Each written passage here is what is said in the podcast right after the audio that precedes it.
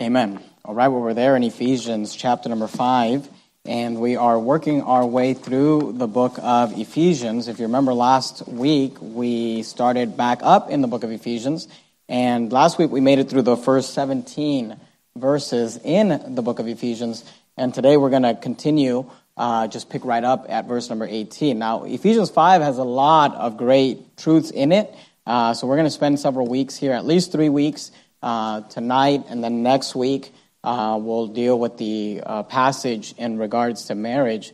But I want you to notice there in verse number 18, the Bible says this And be not drunk with wine, wherein is excess, but be filled with the Spirit.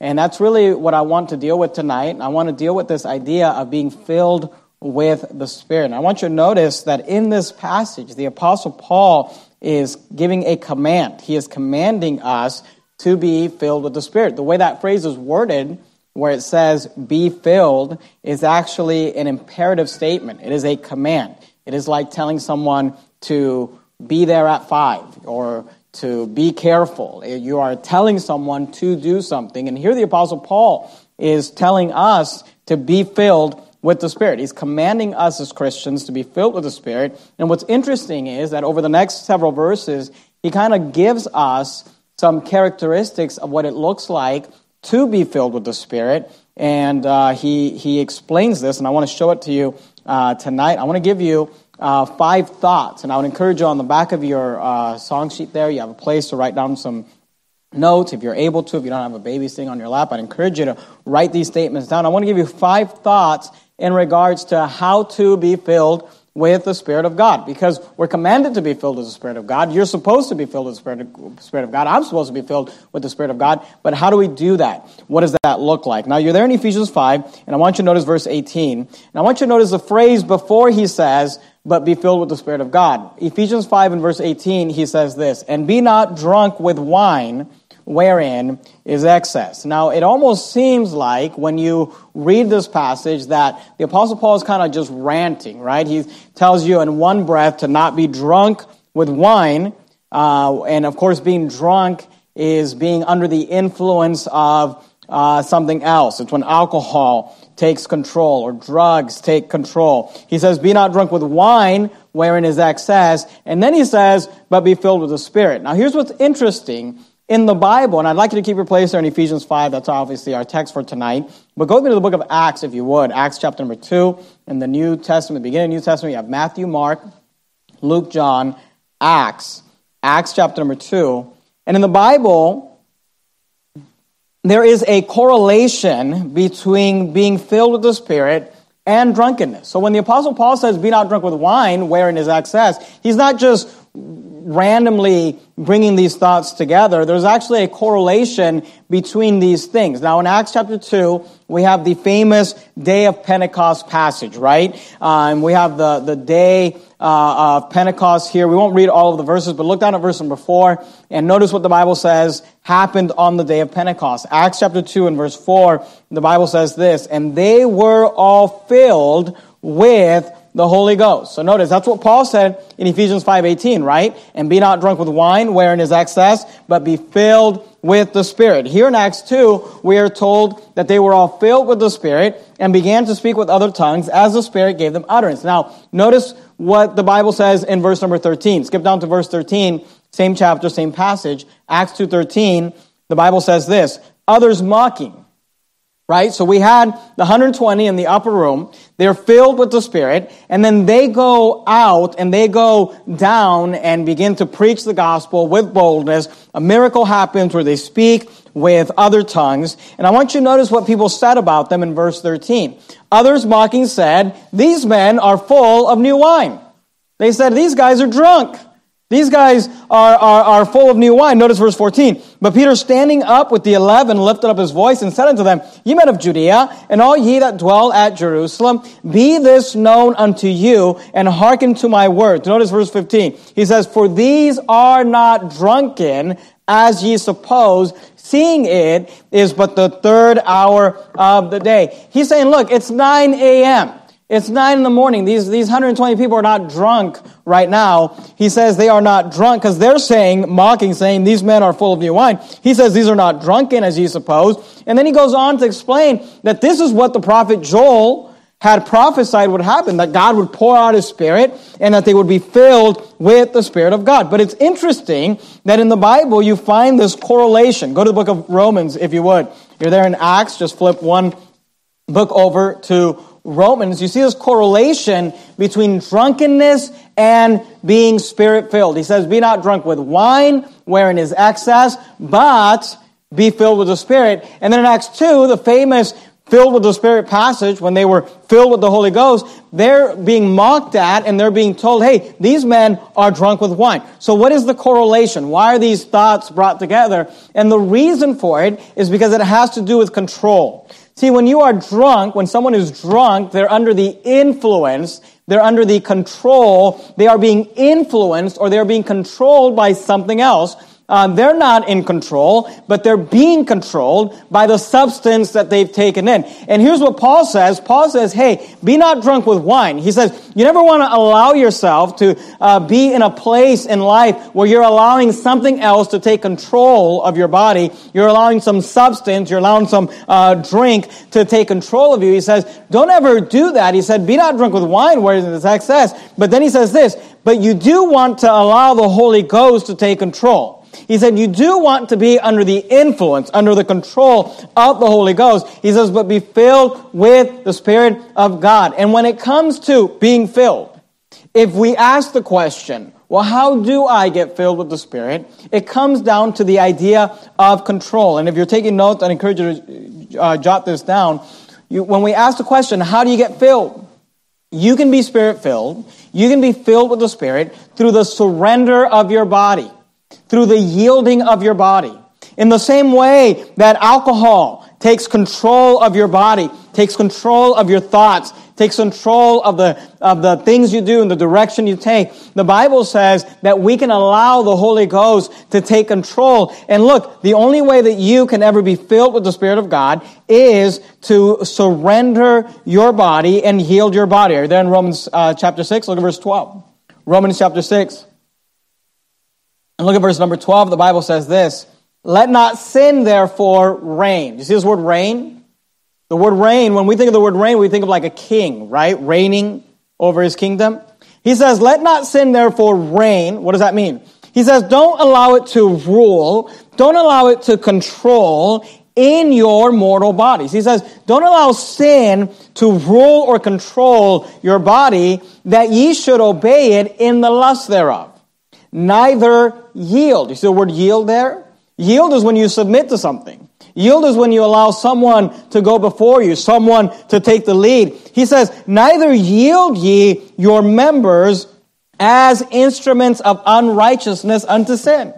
He says, but, notice, he says, the contrast is this, but yield yourselves unto God as those that are alive from the dead, and your members as instruments of righteousness unto God. Verse 14, for sin shall not have dominion. What does the word dominion mean? It means rule or control. He says, look, sin should not have dominion over you, for ye are not under the law, but under grace. What then? Shall we sin because we are not under the law, but under grace? God forbid. Notice verse 16. Know ye not that to whom ye yield? What does it mean to yield? It means you surrender. It means you, you give yourself over. He says, to whom ye yield yourselves, servants to obey, his servants ye are to whom ye obey, whether of sin unto death or of obedience unto righteousness. And here's what I'm trying to tell you, and here's what we're going to learn tonight, is that people get this idea about being filled with the Spirit, and they try to make it mystical or magical, and they think it's some event that happens, and it's some experience you go through, and you know, though people talk about being filled with the Spirit, and they're like, I was in a dark room, and I saw a light, and I started shaking, and I had a, this experience. Look, the Bible teaches that being filled with the Spirit is simply yielding yourself and walking in the Spirit of God. You say, how do I get filled with the Spirit? I'd like to be filled with the Spirit. I'm commanded to be filled with the Spirit. How do I get filled with the Spirit? Well, step one, you surrender your body. You wake up every day and say, not my will, but thine be done. I'm not going to do what I want to do. I'm not going to allow the sin or the flesh or the world or the devil to tell me what to do. I'm going to yield to the will of God. I'm going to allow God to take control. And this is why Paul says, look, you want to be filled with the Spirit. He says, be not drunk with wine. And by the way, let me just say this. You'll never be filled with the Spirit if you're drinking alcohol.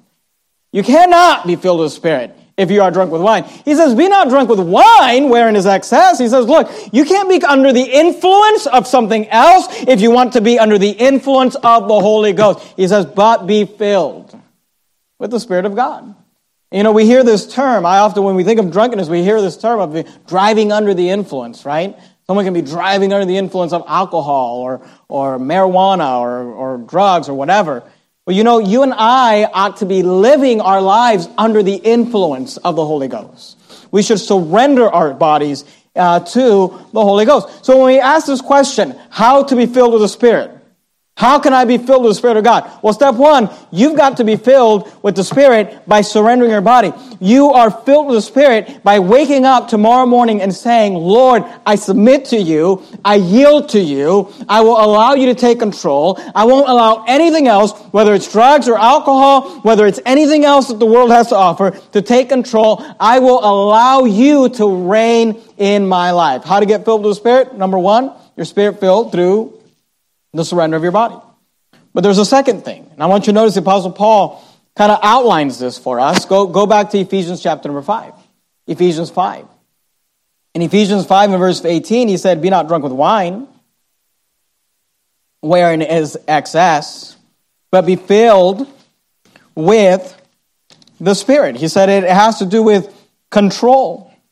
And then in verse 19, he says this speaking to yourselves speaking to yourselves, and I want you to notice these words, in psalms. What's a psalm? A psalm is, of course, a scripture. We have an entire book in the Bible called the book of Psalms. But what were psalms? They were music. They were the songs of the children of Israel. He says, speaking to yourselves in psalms and hymns and spiritual songs.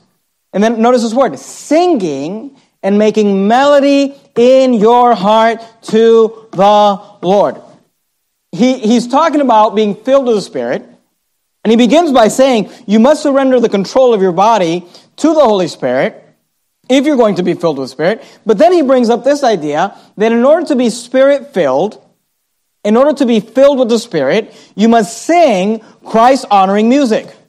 He said Christ honoring music, he said godly music is something that is required in order to be filled with the Spirit. Speaking to yourselves in psalms and hymns and spiritual songs, singing and making melody in your heart to the Lord. Now keep your place there in Ephesians and go with me to the book of Second Kings, if you would. In the Old Testament, you've got the one and two books. They're all clustered together. You got 1st, 2nd Samuel, 1st, 2nd Kings, 1st, 2nd Chronicles. Go to Second Kings chapter number 3. And let me say this, because, you know, you might look at that list and say, well, that, that seems kind of, you know, be filled with the Spirit by singing.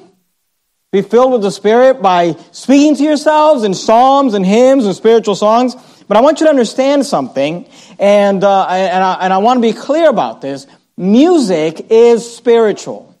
Music is a very spiritual thing. So it should not be odd to you that Paul says if you want to be filled with the Spirit, you have to have the right type of music because of the fact that music is spiritual. Let me give you an example of that. 2 Kings chapter 3 and look at verse number 14. 2 Kings chapter number 3 and verse number 14, the Bible says this, And Elisha said, As the Lord of hosts liveth, before whom I stand, surely were it not that I regard the presence of Jehoshaphat, the king of Judah, I would not look toward thee nor see thee. So here we have a story where the prophet Elisha, the man of God Elisha, is being asked to prophesy on behalf of God. And he's looking at this wicked king and saying, look, I'm not doing this because of you, Ahab. I'm doing it just, it's just because Jehoshaphat is with you. That's the only reason I'm going to do this. But I want you to notice verse 15. The Bible says this, but now bring me a minstrel. What's a minstrel? It's a musician. He says, bring me a, a minstrel, bring me a musician. And it, co- it, and it came to pass when the minstrel played that the hand of the Lord came upon him. I want you to notice that when the minstrel played music, the Spirit of the Lord, that's just an Old Testament way of saying, that's just a different way of saying, he got filled with the Spirit. The Spirit of God came upon him. The hand of the Lord came upon him. You say, why is that? Because of the fact that music is spiritual. Go to the book of Psalms, if you would. Psalm 22. Psalm 22 and you're there in Second Kings, you can go past First, Second Chronicles, Ezra, Nehemiah, Esther, Job, Psalms. Ezra, Nehemiah, Esther, Job, Psalms. Psalm 22. And look at verse number 3. And look, I want you to understand this. Music is spiritual. All music is spiritual. There is no such thing as music that is amoral, that is without moral. All music is spiritual. Psalm 22, look at verse 3. Notice what the Bible says here in Psalm 22. It says, But thou art holy. And this is, of course, the psalmist speaking to God. The psalmist is looking at God, speaking to God, and saying, But thou art holy. What does that mean? It means that God is separate from sin, separate, sanctified, separated. He says, But thou art holy. And then notice what he says, O thou that inhabitest the praises of Israel. You know, the Bible teaches here that when the children of Israel, the people of God, would sing praises to God, that God would actually inhabit the praises of his people, that God would inhabit the, the music and the singing and the worship and the praising of his people. You say, why is that? It is because of the fact that music is spiritual. Music is a spiritual thing. So when Paul says, hey, be filled with the Spirit, you say, how do I do it, Paul? How do I get filled with the Spirit? He says, well, number one, you got to surrender. Be not drunk with wine, but be filled with the Spirit. But he says, number two, you got to sing godly music. Because music is spiritual. Go to the book of Colossians, if you would. Colossians chapter number three. You're there in the book of Ephesians. Uh, just go past Philippians into the book of Colossians. And you know, just, just understand this. All music is spiritual, but not all music is godly. I mean, we, we're not going to take the time to do it. We've done it a lot in, you know, recent, recent months. I'm not going to take the time to develop it. But, and we could study Satan himself, and we could look at the fact that Satan is actually a musical being. Satan actually produces music from his body. And here's all I'm telling you. If God inhabits the praises of his people, who do you think inhabits the praises of the rock music of today? I mean, who do you think when people get up and they sing blasphemous things, they talk about death and they talk about fornication and drunkenness and adultery and everything that is not pleasing to God, right? Because who says, thou art holy, that inhabits the praises of Israel. He's, he says, look, you're a holy God and you inhabit our praises, so you want holy music. But who do you think inhabits the other music? Music is spiritual. This is why it is important what you allow to go into your ears, into your eyes, into your mind, into your heart. And here's all I'm telling you. And, you know, I said this last night and I'll say it to this group. This is something that I often don't think about. And I remember Brother Stuckey used to help me a lot with this. When Brother Stuckey was here and on staff, he would help me a lot with this because of the fact that Brother Stuckey got saved at a later age in life. You know, he went through the teen years. He went through the early you know, 20s or whatever, uh, being a worldly person and, and listening to worldly music. So when he got saved and he started, got plugged in in church and started, uh, you know, walking with God, this was a big deal for him to get rid of the worldly music, to get the worldly music out of his life. I, uh, you know, so uh, he, he would always bring that stuff up in, in his sermons when he'd preach, and I would always appreciate that. I need to do a better job at bringing it up because for some of you, it's a big deal. You grew up in the world, you grew up uh, with these things, but I'm here to tell you, you're never going to be filled with the Spirit of God. You're never going to experience the fullness of God. You'll never be filled with the Spirit while you are allowing the world's music to come into your mind and into your heart. And you might think, oh, well, it's no big deal. It's just while I'm driving down the road, I'll just turn the radio on. It's just me, none of the kids or anybody, you know. But look, it is hurting uh, you uh, because it's hurting your spirit. And you're never going to be filled with the Spirit of God. Uh, you're never going to experience the fullness of God. You're never going to uh, experience the power of God while you are listening and allowing worldly music into your ears. So Paul says, look, you want to be filled with the Spirit? You got to surrender your body. He says, You want to be filled with the Spirit?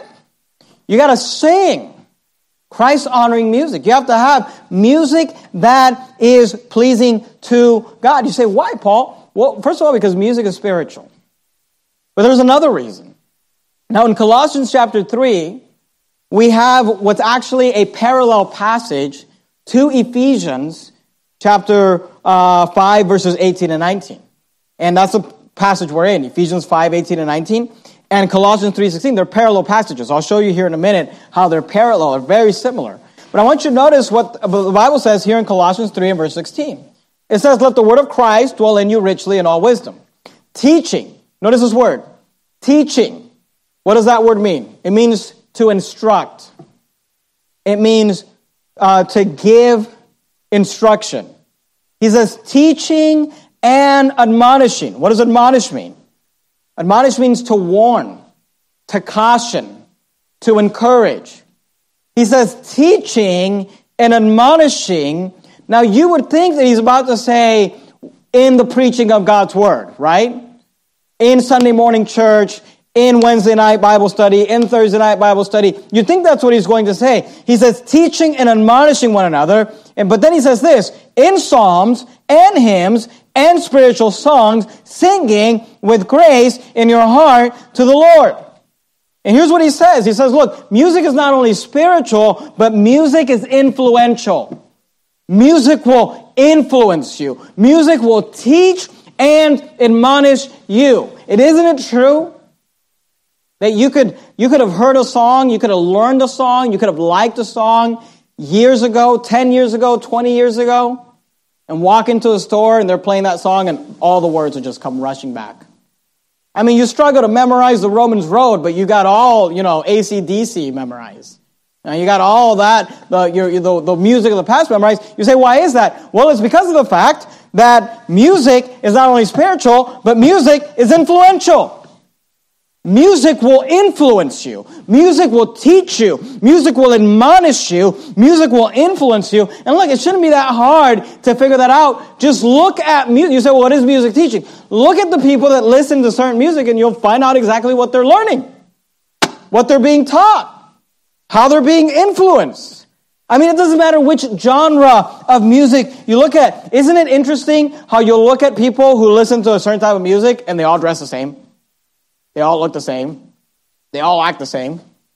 I mean, listen to the, you know, dark, heavy metal, you know, Satan, rock and roll, ah, ah, ah, music, right? And, and, and they're all, you know, black fingernails and black and makeup and, you know, gothic or whatever. Well, that's what they're learning. That, that, that's they're being instructed in those things. And it doesn't matter which you know, you, you go to the country, you know, the country, good old boy, you know, my dog died and my wife left me, and, and, and, and look at that crowd, and they all got their big belt buckle, and they got their cowboy boots, and they got their hat, you know, and they're uh, Mr. Cowboy, and it's like, you're from San Francisco, why are you dressed like that, you know? It's because that's the music they listen to. And it doesn't matter. Hip hop, you know, you're going to have your baggy pants down, you know, down and showing your uh, undergarments, and you're going to have your chains, and you're going to be, look, they, why are they all the same? Because music is influential. And here's the truth. Here's the truth. If you, you say, oh, that's silly. You know, and by the way, whatever you were into was silly too. You look at the other guy and say, oh, that's, that's silly how they all dress like that. They're looking at you saying, oh, silly how you dressed. Whatever music you're into. But here's what I know. Pick whatever music you, you just think is the stupidest. Emo, you know, whatever. And if you listen to that music long enough, you'll start wanting to dress like that. You'll start thinking like that. You'll start, you know, look, if, if we bring in contemporary Christian music into this church, eventually half of the men in this church will be in skinny pants. I promise you. Because it teaches and admonishes one another.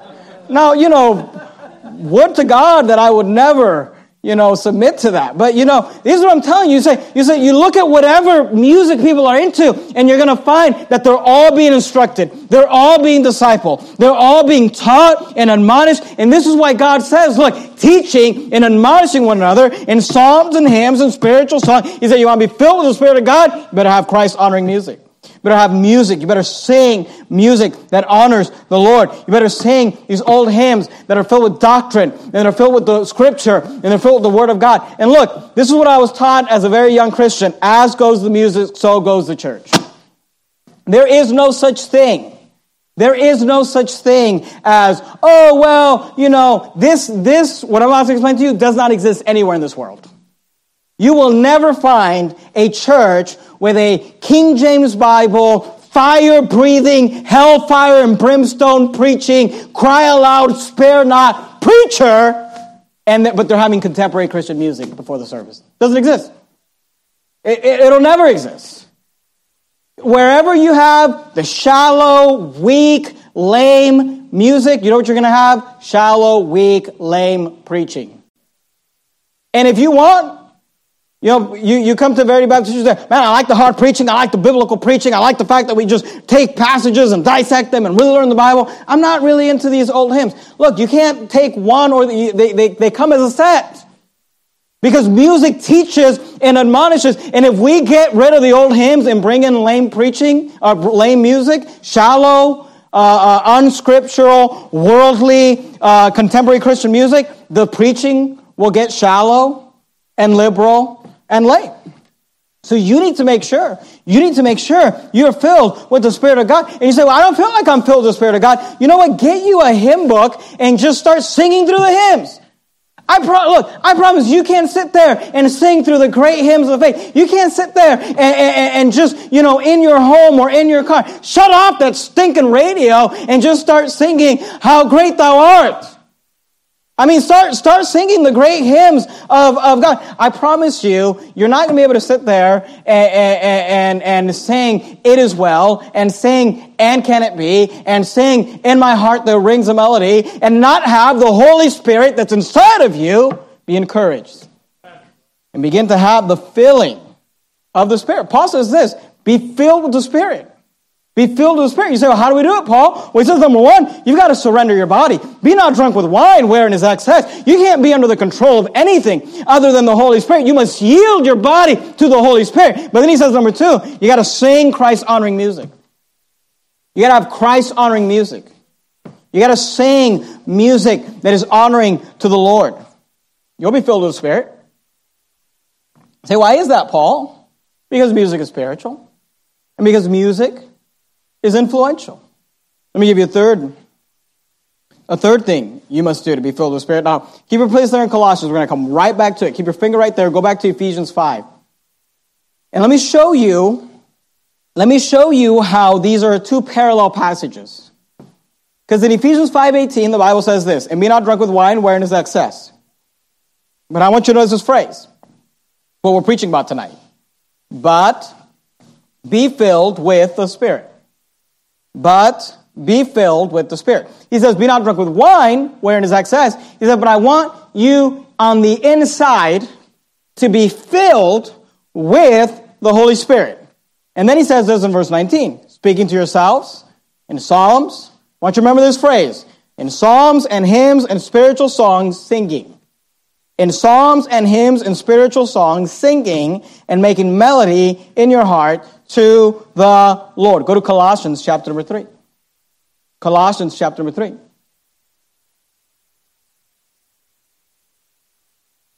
Colossians 3 and verse 16. Notice what the Bible says. Let the word of Christ dwell in you richly in all wisdom, teaching and admonishing one another. Notice this phrase. Does it sound familiar? In psalms and hymns and spiritual songs, singing.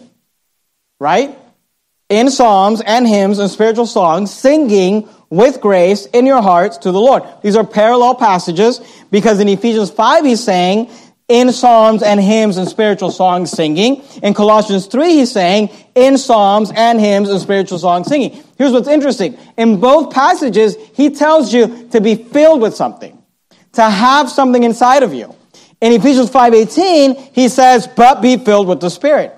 In Colossians 3:16, he says, "Let the word of Christ dwell in you." So, in these parallel passages, he says, look, you got to be filled with the Spirit. The Spirit of God has to be in you, filling you. But then in Colossians 3, he says, the word of Christ needs to dwell in you. He's using these words synonymously. You say, what does it mean to be filled with the Spirit? It means to be filled with the Word of God.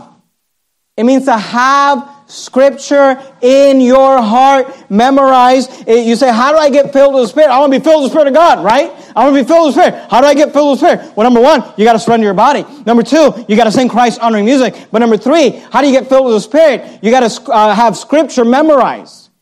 You have to have scripture memorized, internalized in your heart. Go back to the book of Ephesians. Go back to Ephesians. You're in Ephesians 5. Flip over to Ephesians chapter number 6. Ephesians chapter number 6. You say, why is that? Why do I have to have scripture in my heart? Why do I have to have scripture in my mind? Why do I have to have scripture in my mouth in order to be filled with the Spirit of God? Well, notice what the Bible says in Ephesians chapter 6. Now, in Ephesians 6, we have the famous passage about the armor of God. And we're going to get to Ephesians 6 in several weeks, and we're going to go through and dissect the entire armor of God and look at that. But I want you to notice just one verse in this passage, Ephesians 6 and verse 17. The Bible says, and take the helmet of salvation. And then he says this, and the sword of the Spirit. So here's the tool of the Spirit. Here's the weapon of the Spirit. Here's what, how, when we come to the armor of God, how does the Spirit interact in this armor that we use in spiritual warfare. He says the sword of the Spirit, notice, which is the Word of God. He says, look, the Word of God is the sword of the Spirit. So if you want to be filled with the Spirit of God, you need to be filled with the Word of God. You need to internalize Scripture. You get Spirit filled through Scripture memorization. Go to the book of John, John chapter number 6. John chapter 6, Matthew, Mark, Luke, John. And look, it, it, it should make sense. I mean, think about it. You say, I internalize Scripture. You know, how, how does that help me uh, uh, to be filled with Spirit? Well, you're supposed to surrender your body, right? So when you memorize verses, I mean, the Bible says, Thy word have I hid in mine heart that I might not sin against thee.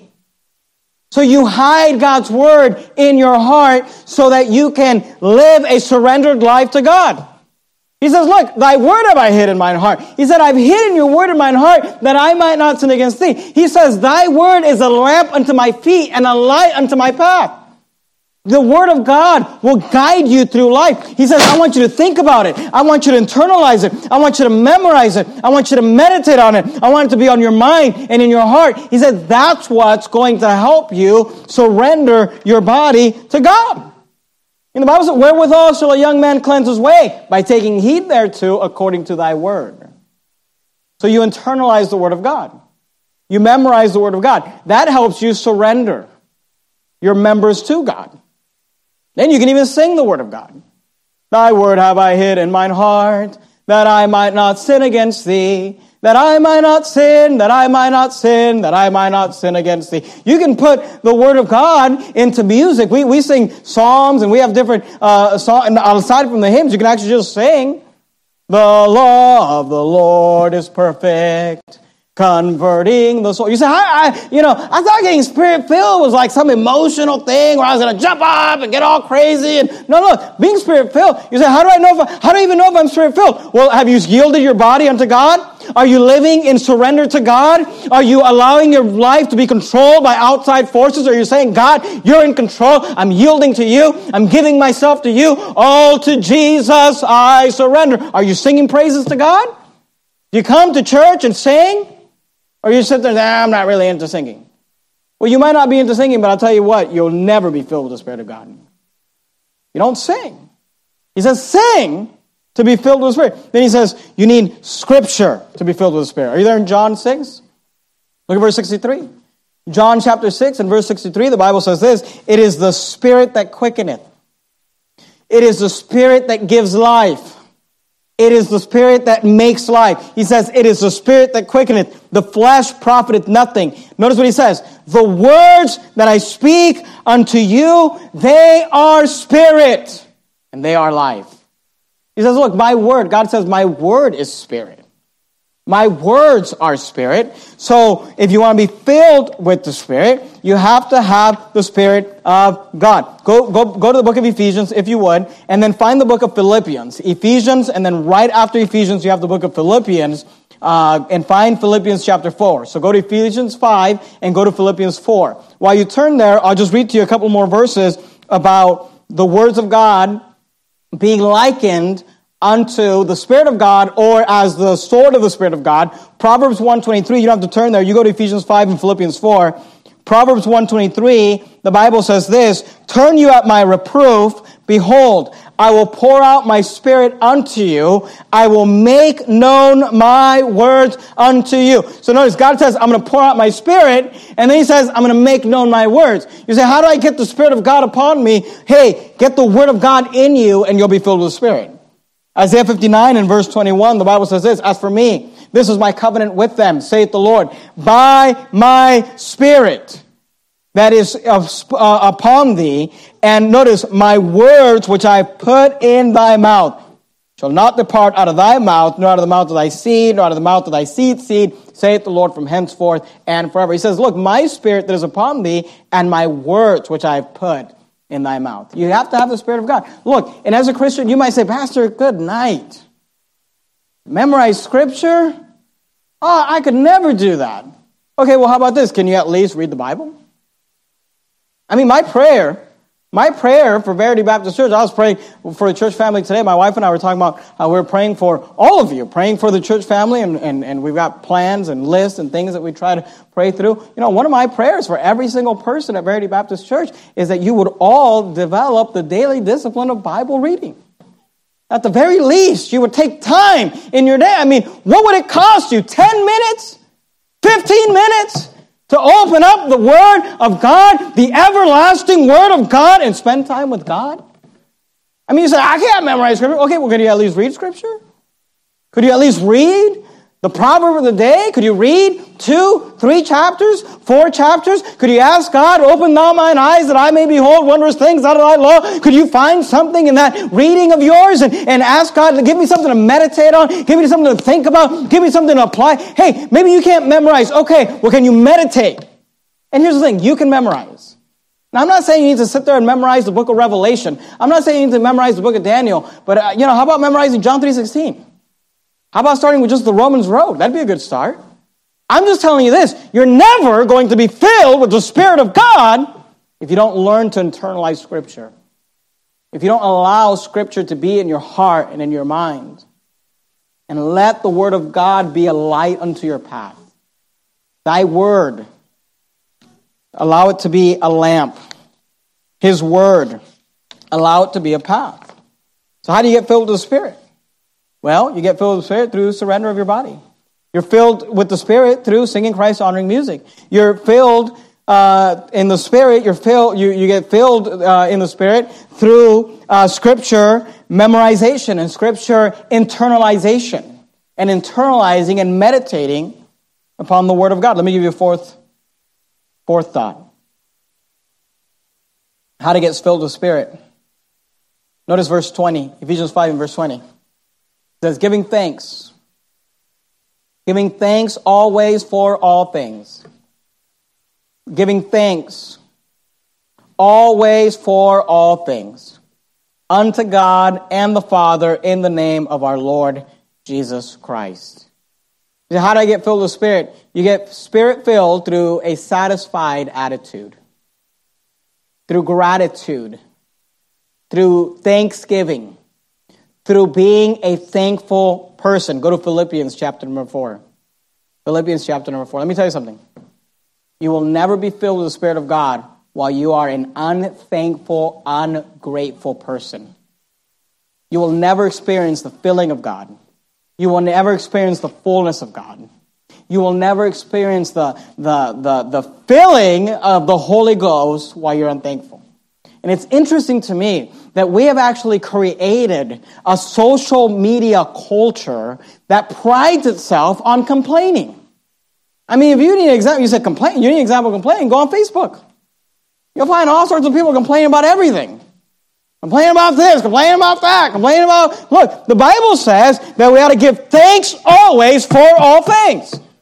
That we ought to be thankful. You say, well, I can't be thankful uh, for everything, but you can be thankful in everything and you can always find something to be thankful for. Look, a Christian ought to be uh, uh, characterized by the, idea, uh, by, by, by the attitude of being satisfied.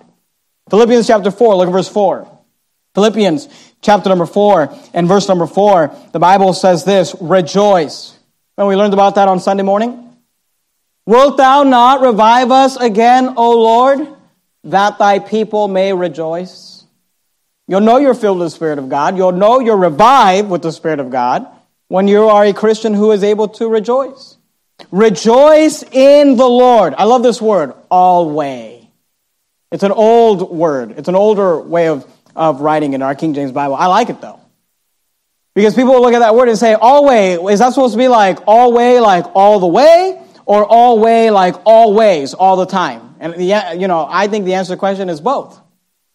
It's always the entire way. Rejoice in the Lord always. All the time, the entire time. Rejoice in the Lord always. Then I love Paul. You can tell he's a preacher. He repeats himself. He says, And again, I say, rejoice. Let your moderation be known unto all men. The Lord is at hand. Be careful for nothing. He says, Don't be anxious about anything. Don't worry about anything. He says, Be careful for nothing. People say, Pastor, what do you think about this coronavirus thing? How do you think? Look, I realize that we need to be wise as serpents and harmless as doves. We need to keep our eyes open. We need to be watchful and we need to be looking. And I agree with all that and I believe in all that. But make sure you're not anxious over things. He says, be careful for nothing. He says, but in everything. In everything. You say, I can't be thankful for all things, but you can be thankful through all things and in all things. In everything, by prayer and supplication. Notice, don't miss it. With thanksgiving, let your requests be made known unto God.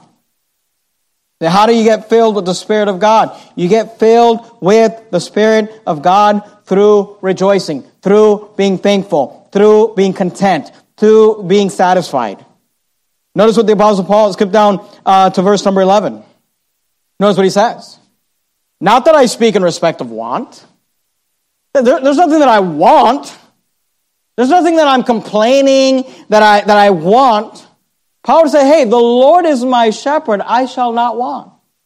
He says, not that I speak in respect of want, for I have learned in whatsoever state I am therewith to be content. You say, even the state of California, Pastor? Yeah, even the state of California, you can be content. Even with Governor, New- even with Governor Newsom, you can be content. Not that I speak in respect of want, for I have learned in whatsoever state I am therewith to be content. I know both how to be abased and I know how to abound. Everywhere, everywhere and in all things, always. I am instructed both to be full and to be hungry, both to abound and to suffer need. You say, how could you do that, Paul? Well, I can do all things through Christ who strengtheneth me, Paul would say. Listen to me. You will never be filled with the Spirit while you are a complainer, while you are a criticizer, while you are a murmurer. You'll never be filled with the Spirit. You're, you, you, I've learned in ministry over the last 10 years of ministry, you know, you can't make everyone happy. Obviously, you're never going to make everyone happy, but what I've learned is this there's some people, you're, you're just, some people, you're never going to make them happy. It doesn't matter what you do. Doesn't matter what decision you make, it's always the wrong decision. I mean, some people, I don't know why, but they just have in their head, pastor's always wrong, pastor's wife's always wrong, staff's always wrong. Doesn't matter what they do, it's wrong. You know, we can't come to church, but we're doing live stream only, that's wrong. We're, okay, we're going to do five services, try to get you guys in here. That's wrong too. It's like everything's wrong. We're like, hey, we're going to have services 10 a.m., 1 p.m., 4 p.m. Oh, ah, I would have done 11, 2, and 5. It's like, good night. I mean, we can't win with you. It doesn't matter. But you know what I know about those people? It doesn't matter what you do. It doesn't matter what, what decision you make. It's always wrong. They're always right. You're always wrong. But let me tell you something. Those people will never be filled with the Spirit of God. You cannot be filled with the Spirit while you are dissatisfied. You cannot be filled with the Spirit while you are not grateful and satisfied. And let me tell you something. You can always find something to be satisfied for. I mean, just, just this last week, some, you know, I don't know if you know it. we sent an email out about it. Maybe, maybe you might have seen it. But, you know, this last week, our internet went down. here at the church building. And it went down, down. Like there was a blackout and there was something that was actually damaged out in the road. And it was like pulling teeth to get Comcast to come out here and fix it. And they actually send a crew out and, and get it all, you know, fixed or whatever. And we didn't have internet. We were planning on live streaming on Thursday night last week and Sunday service last week. We were unable to live stream because we didn't have internet. We were able to put some sermons up and, and premiere them uh, when because the staff guys did it from their houses, but but we weren't able to do anything uh, from here. Actually, we're live streaming tonight. It's the first time we've live streamed in, in a week because the internet was down. And, and I can tell you, look, I was mad. I mean, I don't know if I was filled with the Spirit. I was filled with something, but I was angry and I was really angry because of the fact that we not only pay for business internet, we pay for this like special internet because we live stream, and I'm not an expert on it. You can ask uh, uh, Brother Joe here. You can ask Brother Oliver. They can tell you all about it. But, you know, you've got download speeds and upload speeds and all these different things. And we pay for this, you know, special thing to be able to upload and live streams. Like the only thing we care about is to be able to live stream service. And we can't live stream. And I was angry about it. And I was mad about it. And I was just fuming about the fact that we couldn't live stream. And I was mad and I was upset. And then I started studying for this stinking sermon. And God tells me I'm supposed to be satisfied and thankful. Always. In all things. Everywhere. In everything. I started thinking, well, you know, I am thankful for something. I mean, I'm thankful for the fact that our internet went down the week we got the church family back in church. I mean, if, it would if this would have happened to us two weeks ago when we were live stream only, that would have, that would have ruined us. Not ruined us, but it, it would have brought everything to screeching halt. And you know what I learned? I learned this. You can always be thankful for something. You can always have something to be content in. Notice there, again, Philippians 4 being content is something you can learn. Ephesians 4 and verse 11, not that I speak in respect of what, for I have learned, for I have learned in whatsoever state I am, therewith to be content. You know, you, you say, I'm just, I'm just that type of person. I'm just a negative person. Look, I get it. I, am a negative person. All right. I, you, you know, I can, I can be negative. But you know, the Bible says that you can learn to be content. I remember when I, one of the biggest lessons I got on contentment. I told a story last night.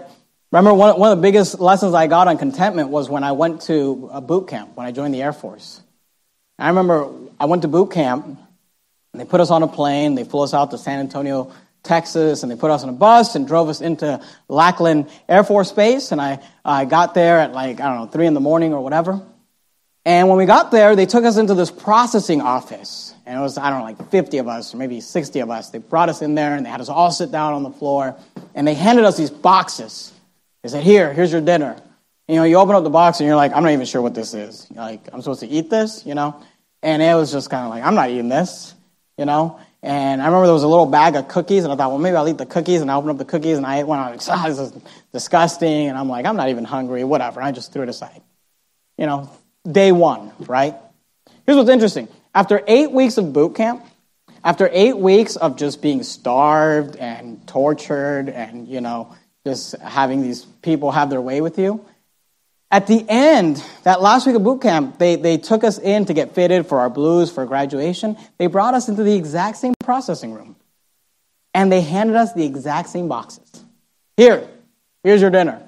You know, I ate everything in that box. I mean, I, I was like, I was like licking the wrapper. I, I mean, and I learned the lesson on contentment. That contentment is really a relative thing. You can learn to be content in whatsoever state you are, and sometimes things around you change. You can be hungry and be real, you know, content. But you know, we should be content for everything. I mean, think about tonight. I'm happy tonight that we have 50 or 60 of you here spread out in this 300 seat auditorium. I'm very happy. But you know, if this, if this was the midweek service two months ago, we'd be like, what happened? You know, if this many people showed up to a midweek service two months ago, we'd be like, did the church have a split? Good night. You know, but tonight we're happy. Why? Because look, contentment is a relative thing. It's not, but, but it's relative in the fact that we allow it to be relative based on our circumstances. But a mature Christian, a spirit filled Christian, would say, you know what, I'm just going to learn to be content no matter what, in whatever situation. I'll be spirit filled and satisfied and grateful for whatever is happening in our lives. Go back to Ephesians 5. So we're talking about how to be filled with the Spirit. And look, I'm just telling you, you'll never be filled with the Spirit while you are a murmurer and a complainer, a criticizer, a critical person. Paul says, be filled with the Spirit. And then we would ask, well, Paul, well, how do we do that? How do I get filled with Spirit? He says, number one, you got to surrender your body. Number two, you got to sing Christ honoring music. Number three, you got to, uh, uh, you get filled with the Spirit through scripture memorization. Number four, you get filled with the Spirit uh, through a satisfied attitude, a grateful disposition.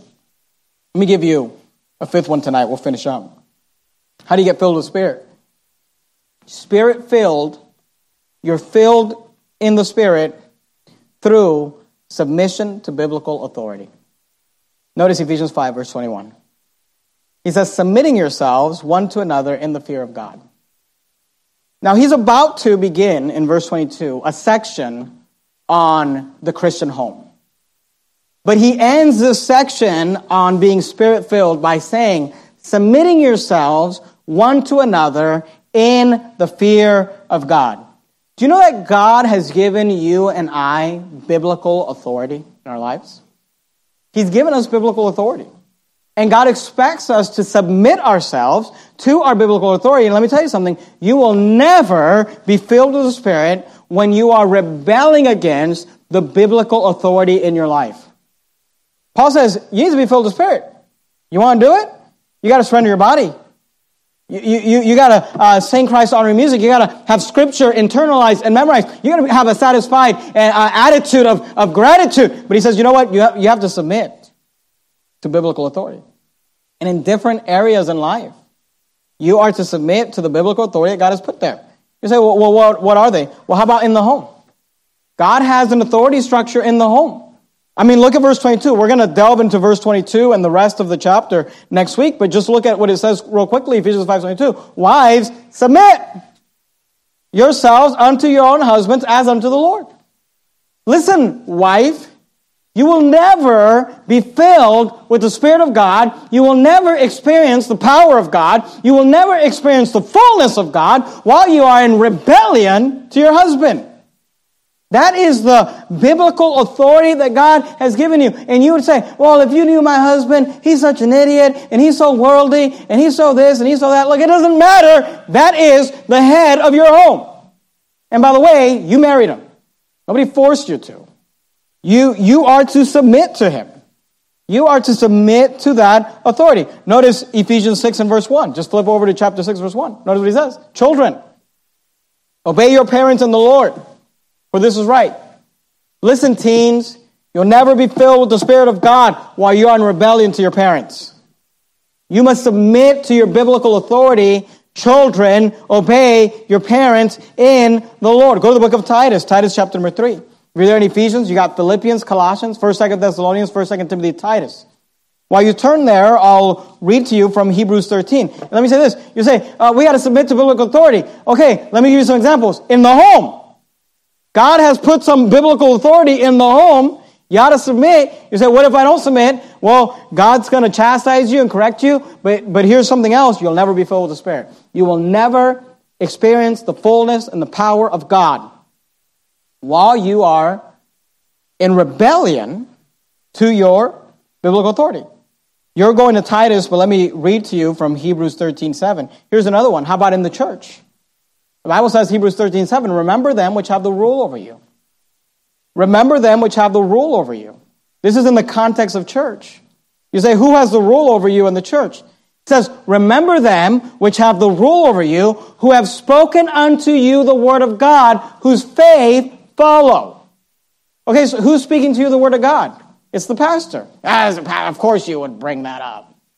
Look, whether it's me as your pastor or you leave here and go to some other church, let me tell you something. You will never experience the power of God on your life while you are in rebellion to your pastor. It says, remember them which have the rule over you, who have spoken unto you the word of God, whose faith uh, uh, follow, uh, uh, uh, considering the end of their conversation. Hebrews 13, 17, he says this, obey them that have the rule over you.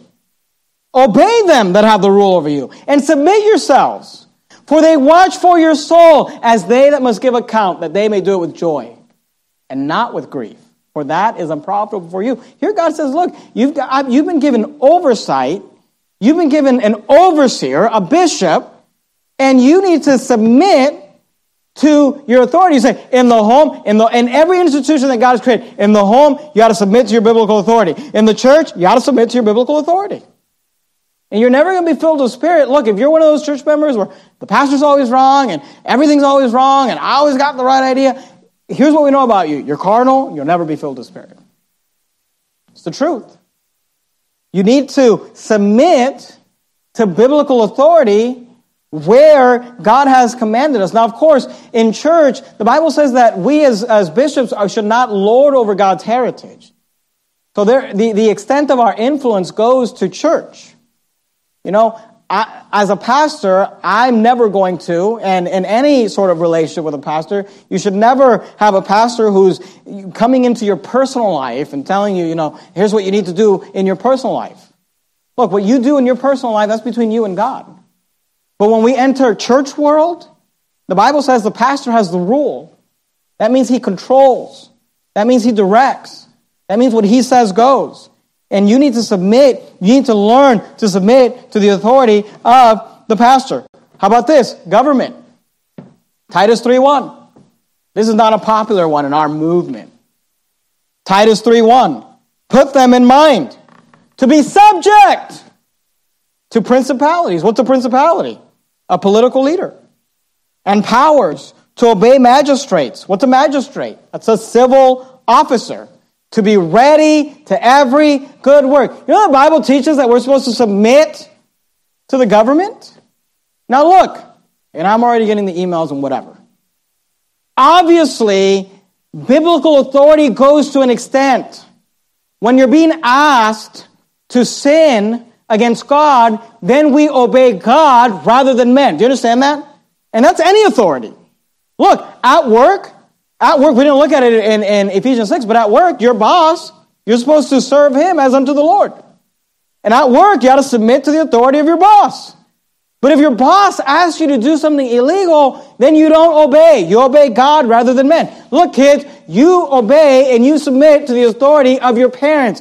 But if your dad asks you to help him run heroin, okay, then you say, no, no, dad, I love you, but no, I'm going to obey God rather than men. Do you understand that? Look, wives, submit unto your husband. But if your husband asks you to do something that is sinful, that against, is uh, against the laws of God, then you don't submit. And when it comes to government, look, sometimes people get this idea because we're conservative Christians and we act like the government's always wrong. You know, and, and really it's just a defiance of authority. The pastor's always wrong, the boss is always wrong, the government's always wrong, the boss is an idiot, pastor's an idiot, everyone's an idiot, my parents are an idiot, I'm 13 years old, I'm the smartest one here. It's like, come on. My husband's an idiot. It's just in every area of authority, you're rebelling. And here's what I'm telling you you'll never be filled with the Spirit of God. You must submit to your biblical authority if you want to be filled with the Spirit of God. Now, if they ask you to sin, if they ask you to sin, then we obey God rather than men. Do you understand what I just said? If they ask you to sin, you obey God rather than men. But if they don't ask you to sin, you know what a spirit filled Christian does? They submit. And let me let you in on a secret of submission. Submission only works, submission is only real, submission is only apparent when you submit to something you don't want to do. You understand that? Wife say, Well, I submit to my husband as long as I agree with it. Well, that's not submission. That's agreement. Well, I, I do what my boss wants, tells me to do as long as I think it's the right idea, but you know, he's an idiot. And when he leaves, I do what I want. Well, you're, you're not submissive. The only time we know, the only time we know that someone is submissive to their biblical authority is when there's a, a conflict where you think something should be done different than, than the biblical authority. As long as it's not a sin and you submit, that's how we know. You understand what I just said? That's the only way we know. So, wives, The only way we'll ever know that you're a submissive wife is when your husband asks you to do something you don't want to do, and it's not a sin, and you submit to his authority. The only time we know children are submissive is when mom and dad tell them to do something they don't want to do, and it's not a sin, and you submit to their authority. Last time I checked, I'm not trying to hurt your feelings, but last time I checked, putting a mask on wasn't sinful. And I'm not for masks, so I don't go to stores, you know, but I'm just telling you, you know, people, I'll never wear a mask. Look, it just shows a little bit about your attitude. It shows a little bit about your spirit filled heart. Because you'll never be filled with the Spirit. If you don't submit, and the only times that we can tell that you are submitting is when it's something you don't want to do, but it's not a sin. And you submit. And here's all I'm telling you. You say, oh, well, good night. By this standard, I'll never be filled with the Spirit. Well, here's, here's the thing about that most Christians never are filled with the Spirit. It's very rare. It's very rare to be a Christian who's walking in the Spirit, who's filled with the Spirit, who has the power of the Spirit of God. It's very rare. You say, why? Because to be so filled with the Spirit, you got to surrender your body. Because to be filled with the Spirit, you got to sing Christ honoring music. You got to fill your mind and your heart with Christ honoring music. Because to be filled with the Spirit, you got to internalize Scripture. Because to be filled with the Spirit, you got to rejoice in the Lord always. You got to be satisfied and grateful and content at all times. Because to be filled with the Spirit, you have to submit to biblical authority when they're not asking you to sin. And look, that's just a tall order. So most Christians, unfortunately, most Christians disobey the command to be filled with the Spirit of God. But I hope, I hope that tonight you and I would choose and say, I want to be filled with the Spirit. If it means I got to submit to my boss, and yeah, he's an idiot, but whatever, he's the boss. If, if it means uh, that I gotta go home and get rid of some music, delete some MP3s on my iPod or whatever, and I, I gotta go get, grab a hymn book and, and start singing praises to God, if it means that I need to start being thankful and not critical and not bitter and not uh, a complainer and, and start trying to look for things to be thankful for in my life, if it means that I've got to surrender my body, if it means that tomorrow morning I've got to get up and say, okay, God, you're in control. I yield myself. Would to God that you and I would choose to be filled with the Spirit of God. Let's bow our heads and have a word of prayer. Heavenly Father, Lord, thank you for this passage. Thank you for allowing us to be able to study this passage in the Bible. And Lord, I, I pray that you would help us. Lord, I, I do pray, I do pray that you would help us to be a church that is filled with the Spirit of God. To not be, Lord, it's so easy to just go into that area of life where we're just complaining all the time about everything, upset about everything. I pray that would not be Verity Baptist Church. Help us to rejoice in the Lord. Help us to go about our day singing praises to you. Help us, Lord, to be filled with the Spirit of God. In the matchless name of Christ, we pray. Amen.